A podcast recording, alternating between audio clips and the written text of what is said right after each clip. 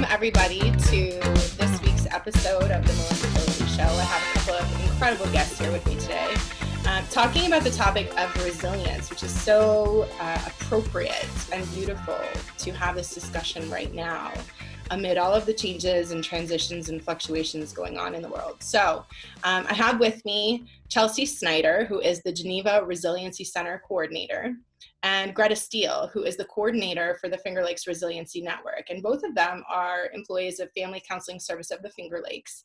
I'm so grateful for this organization and I'm looking forward to our conversation. Thank you, ladies, for being here today. Thank you for having us. Thanks. Absolutely, absolutely. So, um, I would love to open this conversation perhaps with our own individual definitions of resilience uh, and then maybe carry that into how it relates to what's going on in the world right now.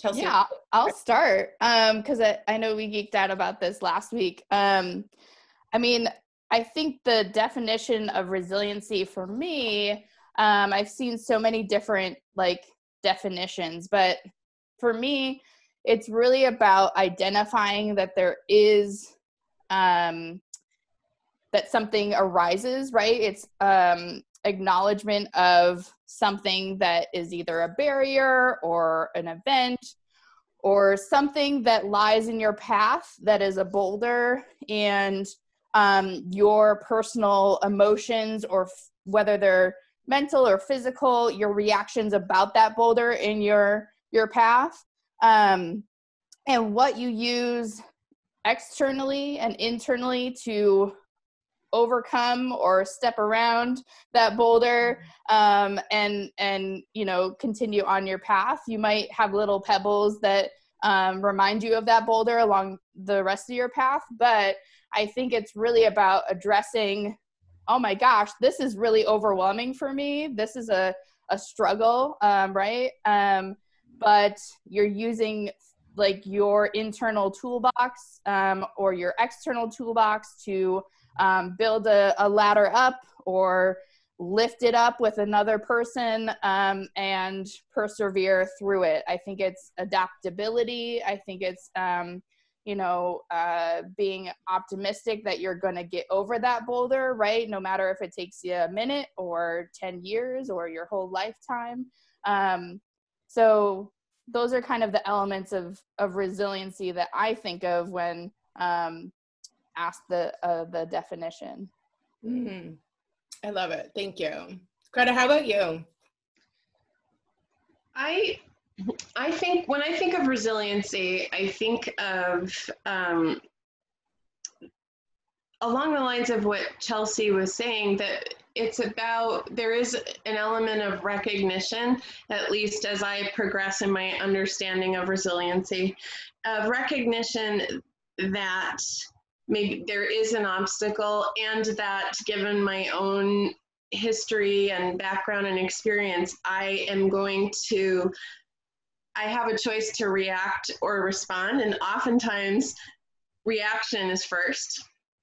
But then recognizing that uh, there are tools even beyond the ones in my toolbox which which um, of course includes maladaptive coping strategies right? Because the, those are the easiest things to go for. Mm-hmm. but also I, I see resiliency as encompassing a learning process of, of learning because we know resiliency is is something that can be taught and learned. So i'm always um, trying to invest in learning new ways to overcome either internal or, or external problems but I find a lot of hope and I try to, to bring that in my into conversations about resilience that uh, thank goodness for neuroplasticity and thank goodness that we can in fact learn new ways of responding and self-regulating to help us grow yes absolutely. I'm so grateful i'm so grateful for that as well. Um, I know I was sharing with you uh, prior to the interview today that in my education 20 years ago, time flies, uh, going to school for psychology, it was incredible to me to think that there was no real subject matter, if you will, when it came to um, the the lifespan between adolescence and aging, and how much that has shifted in the last 20 years. Uh, I, I, actually work really closely with uh, a neuroscientist um, on my team who is a professor of psychology down in um, Pennsylvania. We talk about this all the time, you know, our ability to literally change our minds, right? Our ability to change our behaviors, our ability to um, adapt and shift and pivot and overcome. And Chelsea, I love your um, recognition, your very pronounced recognition of like, what is this obstacle, right? It's turning those obstacles into um, opportunities, being able to overcome adversity. And for me in my own life, resiliency has had a lot to do with both the personal factors, uh, what is in my own toolbox, but then also the communal factors, right? What is what is the the the level of um, interconnectedness of the fabric that contains us, that supports us. And um, and I'm so grateful for the work that both of you are doing because I feel like that is so much uh, a part of your work. It is um, strengthening that fabric, right? Strengthening that fabric on a on a personal level, on a communal level, and um, and one of the analogies that I shared with you that that feels uh, deeply aligned with my own life experiences when I think about the the the idea of community like the body and then thinking about resilience. Resiliency is is like the the myelin that allows the information and the the impulses and and the connections to happen um, on a more rapid level. And so um, again just grateful for the work that you're doing because it, it is something that uh, is so relevant right now has always been and will always be but in this time that we find ourselves in in the world uh, it's powerful even more so now than ever before. And so that's what i'd love to chat about too is like when it comes to what is going on in the world right now what has been um, on your minds and on your hearts when it comes to resiliency i mean for me it's like um I feel like I'm a pretty resilient person on uh, when I'm at 100% and on my A game, right? Um, but definitely just, you know, in the past two, three months, it's like, wow, I'm really on the struggle bus, right? Like things that I have to now adapt to, right? Um, where I was adapting and making things happen um, now takes a whole lot more effort because of um, the elements that are we're now faced with right? So um, as a person that um, gets that passion and drive from working with people and volunteering and hands-on and interacting with community members that's hard right like i, I get inspired and really want to dig in deep when i get surrounded by those people so i think it's harder for me um, to feel like I, I have a full cup that I can pour from, right? So uh, I think the level of resilience also is like an internal like check. So like I know there's days that I'm like, wow, I'm really not feeling very resilient. Like, what do I need to do to fill up my cup? And um, you know, whether that's an an internal thing, right? Like, oh, I just need to take a break, or I need to do some self care, or I need to um, you know check myself or is it reaching out externally and being like okay well these are my supports around me whether it's like personal or work um, who can i like zoom call or talk to um, or on the phone uh, to kind of build um, up that connection piece and feel like i can overcome um, this challenge or this uh, you know uh, adaptation of what work and what life looks like um, in you know this box. Mm, hmm so interesting. I, I want to touch back on this after Grete shares because i, I want to explore this idea about self-care and about pouring from that cup because i think that is something that um, so many of us are um, challenged with during this time i mean in life in general but especially during this time. So Yeah, Grete, I would love to hear from you. Like, what's on your mind and heart when it comes to resiliency right now?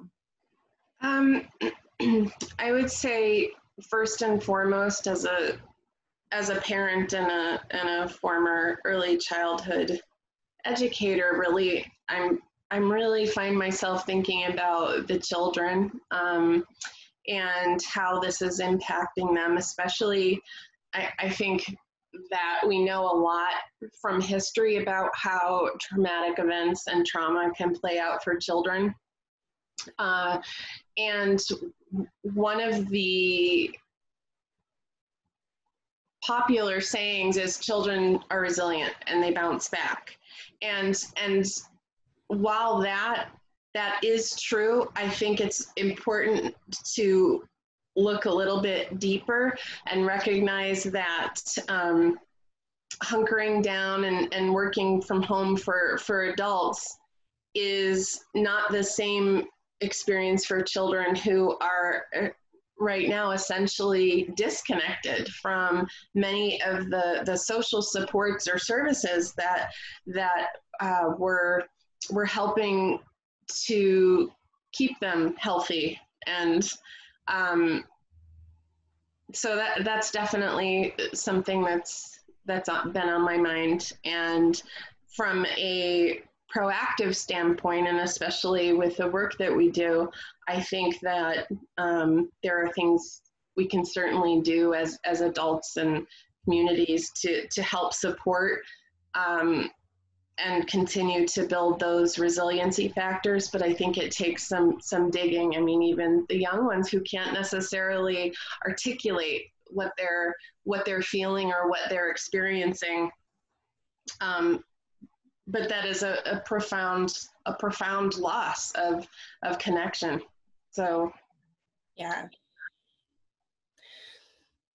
i'm feeling you on that I'm feeling you on that. And, and it's interesting because I relate that to what Chelsea was talking about in terms of, um, you know, her self-reflection, right? So, so something, something that has been on my mind and my heart this entire time is, okay, so I am a, a you know, almost 43 year old woman who is well connected, well educated, um, and, and, you know, has a level of resources right? And I am struggling through this time, right?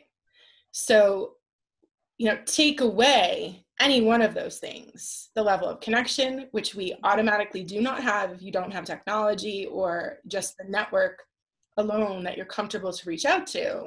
Um, you know, take away that level of education, take away the level of resources, and and I imagine how much uh, of a struggle that is, right? And how painful it can be. And so then I relate it to the children, right? Because I look at my own son who is four and and I and I see him struggle to articulate what's happening for him, but he misses his friends, he misses his teachers, he misses uh, being able to just go out in the world and and connect. He's a very social kid, and um, you know that is so very much part of the the that that fabric we're talking about right? It's the connection piece. Um, chelsea i know you and i talked last week about the book bowling alone. It was one of the the first books to really hit me on this topic. Um, it's either Ro- robert putnam or putman and i i just i always get it confused but you know he talks about how we've had this continuous decline of social capital you know over certainly the um, you know the 19th century. But now in the 20th century there's this sort of question mark of what happens from here right? Are we going to use technology for the greater good to create more connection? Um, are, are, we going to stand up for that loss that we've experienced and continue to build? Um, and and so again i'm so grateful for the work that you're both doing because i think that's part of the answer to that question um, but when I relate back to this idea of self care, Rachel Hollis, uh, the author of Girl Wash Your Face, right? She she had this um, quote or analogy because I won't get the quote correct, but um, analogy about you know imagining ourselves like vases, right? And we're constantly pouring out into everyone and everything around us, and eventually we find ourselves empty. And what are the symptoms of that? You know, frustration, resentment, depletion, depression, um, and just continue on down that spectrum, right? Uh, but if we just focus on standing tall and pouring into that vase continuously, then we have no option eventually but to overflow into everything and everyone around us. And the idea of that challenged me quite a bit at first, but I I felt like I have the privilege to honor that, right? And so now I take that as a responsibility. Because if I have the ability to continue to pour into everyone and everything around me, then I need to pour into myself continuously. And so that's become like the mission of my business, the mission of my life, right? To, to continue to um, fortify those internal resources so that I can be present to all of the things. Um, and again, I do, I, I see that through the lens of privilege. I know that it, it is something that uh, is afforded to me, but again, because of it, I consider it responsibility. So getting back to you know this idea of building resilience right? Building resiliency within our communities within the people in our communities. What are some of the the programs and projects that are most near and dear to you in terms of the work that you're doing right now? Um as for like what um what we're working on right now? Yeah well, it made me think of two things. Um, one is uh, an activity that I used to do with a support group um, where we would put our hand out and trace it, and we would put in all of our supports. So um, I think that would just kind of as like a takeaway, just you know, what a great time for us to take pause and sit down and identify um, who we can go to to call um you know just kind of that chain mail of like okay that person's busy like i'm going to call the next person. Who could help us out um in like the social human resources like who just who could you call right? That that phone link. So um just so people see it in ink um who are who can support them right? Those positive institutions.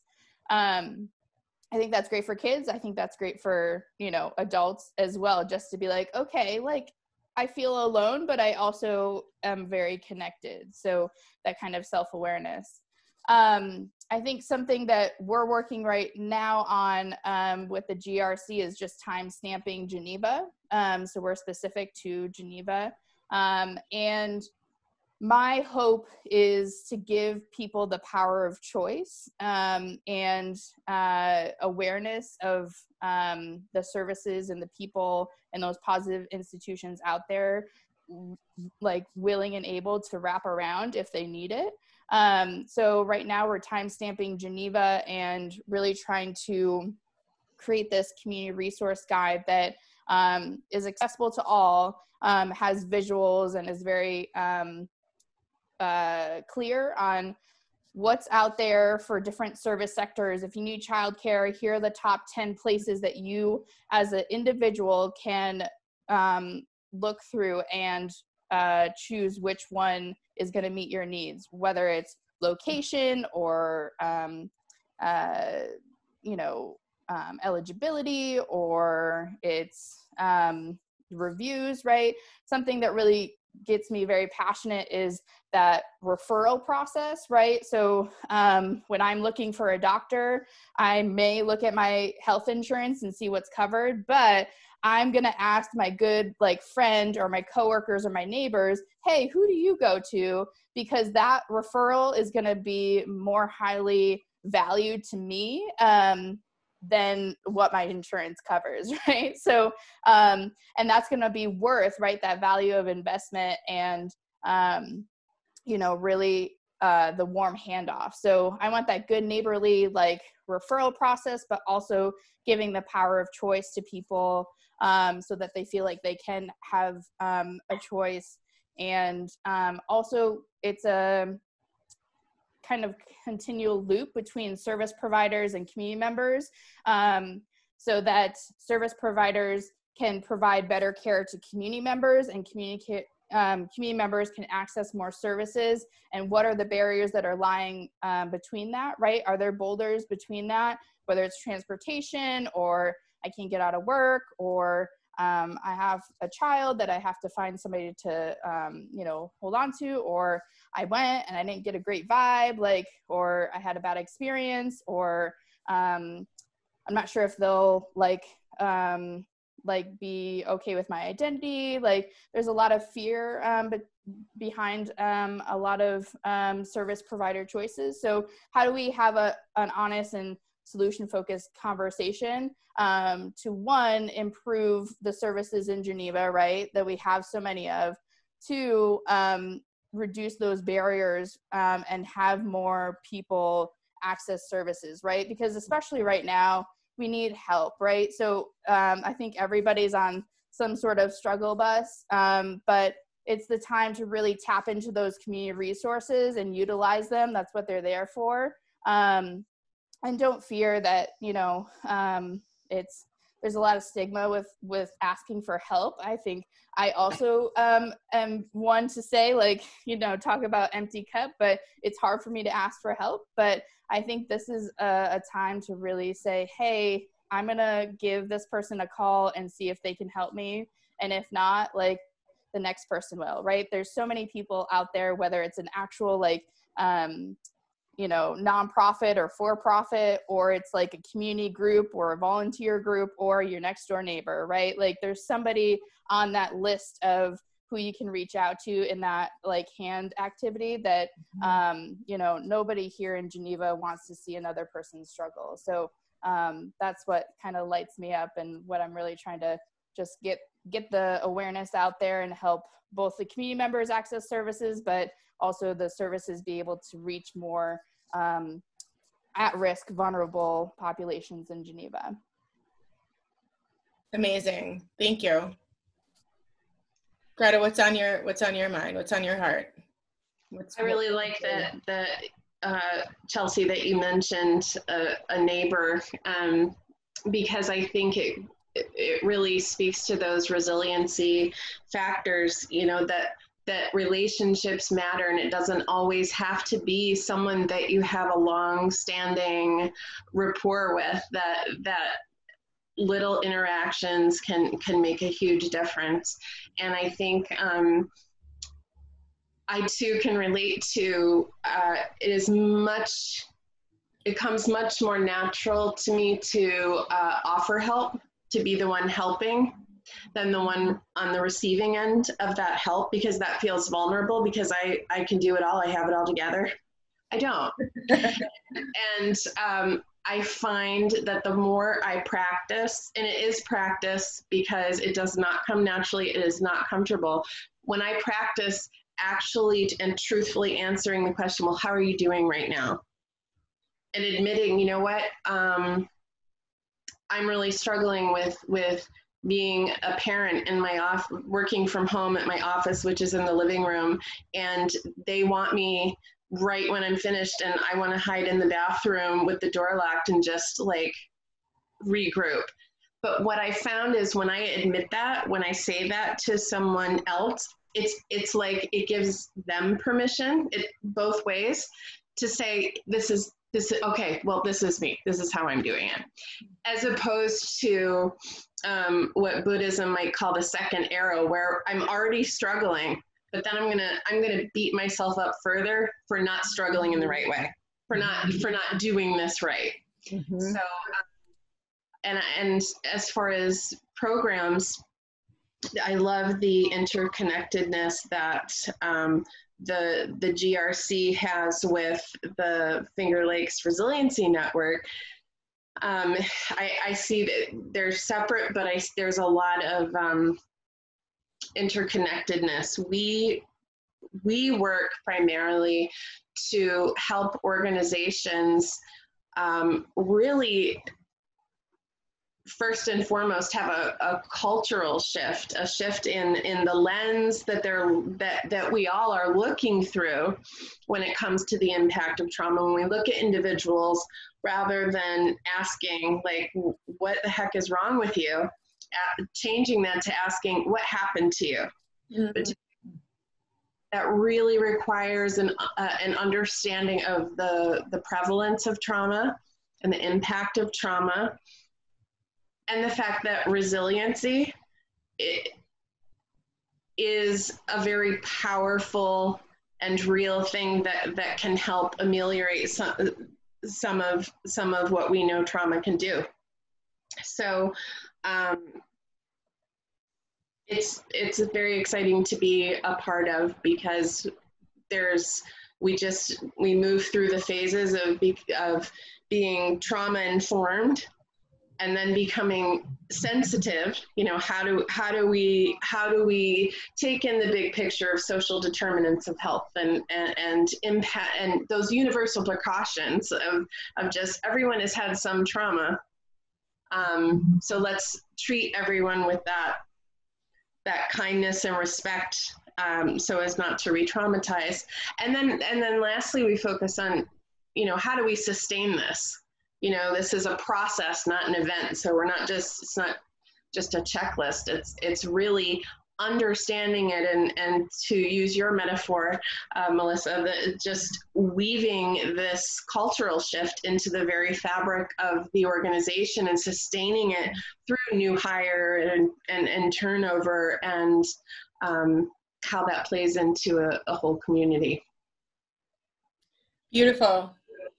Well, I so we could be here literally all day unpacking um, so many different dimensions and aspects of what both of you have shared about the work that you are doing and and just what is simply on your minds and hearts when it comes to resiliency.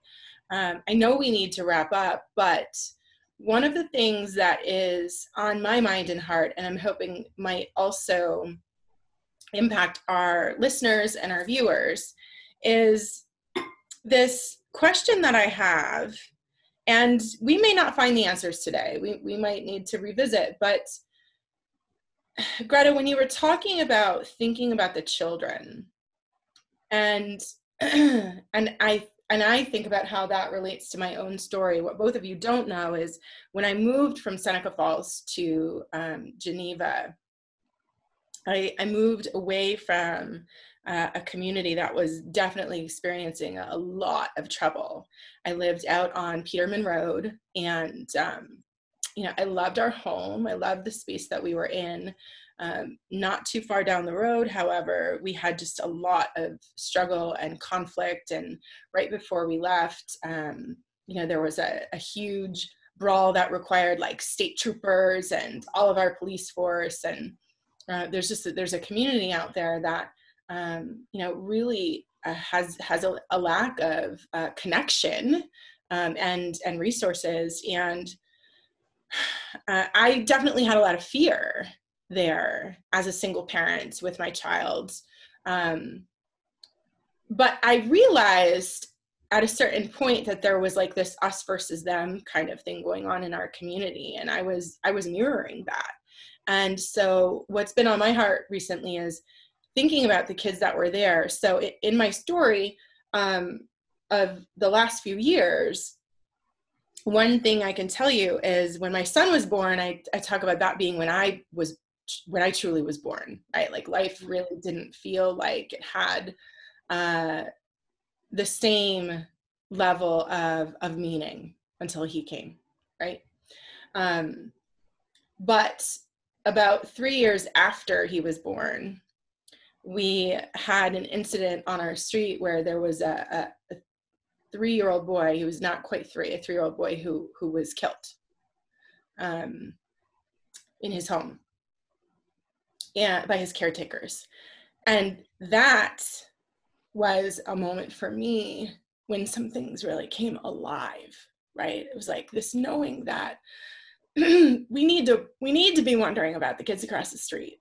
And it relates back to some stories from way long ago that we'll have to share another time but um, i think about those kids. I think about all the kids in the world who are the kids across the street who are in our neighborhoods who are near our homes who are struggling. What can we be doing to raise their level of resilience? Like i'm about to go make a lot of those hands and go pass them out just to remind these children of you know the the knowing that there are other people out there in the world who love them who are thinking of them who care um, when they are going through tough times. Yeah i think a couple things come to mind of like what can we do right? I think it's um you know two things specifically. So um first off um it just what Grete was saying it's not like what's wrong with you it's what happened to you right?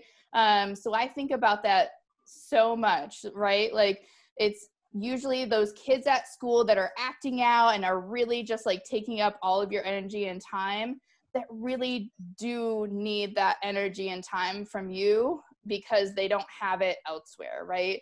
Um, it's that coffee shop um, or you know um, server at the restaurant that's really, really just crabby and giving you short answers, they need that time and attention and like that understanding that hey, like they got some serious things happen out happening um, in the background. They might be struggling financially. They might be going through a divorce. They might be, you know, um, just got some bad news about a, a illness, right? So I think it's that empathetic of like, hey, you're having just like a dog that's stuck in a, a, a, a snare, right, is lashing out.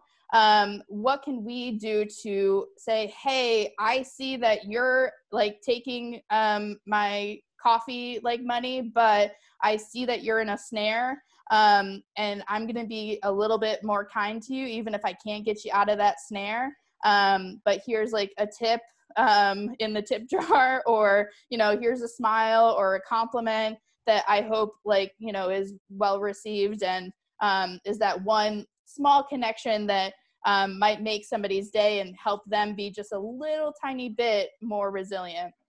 I think it's also um, uh, that uh, the data is out there, right?